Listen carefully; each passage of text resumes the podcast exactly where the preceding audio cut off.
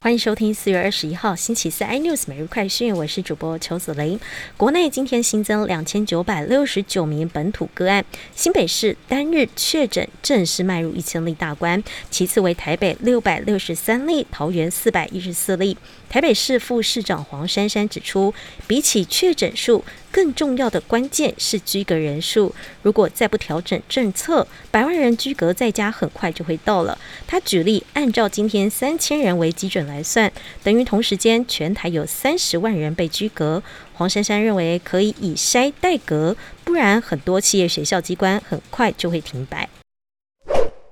南韩后任总统尹锡悦计划将总统办公室从青瓦台搬离，原选定陆军参谋总长公馆作为总统官邸，却因为翻新耗时过长，最近把目标转向首尔汉南洞的外长公馆当做优先候选地。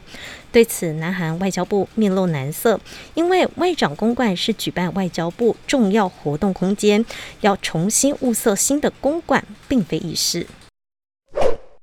全球最大晶片曝光机供应商艾斯摩尔执行长表示，在全球晶片短缺下，完全未见曝光机需求减弱，还透露大型公司购买洗衣机来拆解，只为了取出里面的晶片使用。另外，驳斥半导体设备可能闲置的传闻，说除了尖端产品等待期超过一年之外，几乎所有曾经向艾斯摩尔买过设备的客户，也都试图购买老旧晶片制造设备。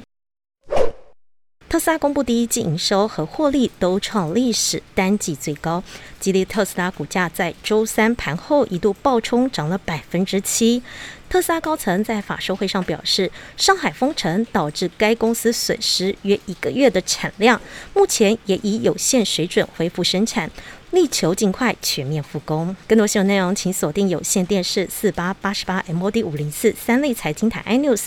或上 YouTube 搜寻三立 iNews，感谢台湾最大 Podcast 公司声浪技术支持。您也可以在 Google、Apple、Spotify、KKBox 收听最新 iNews 每日快讯。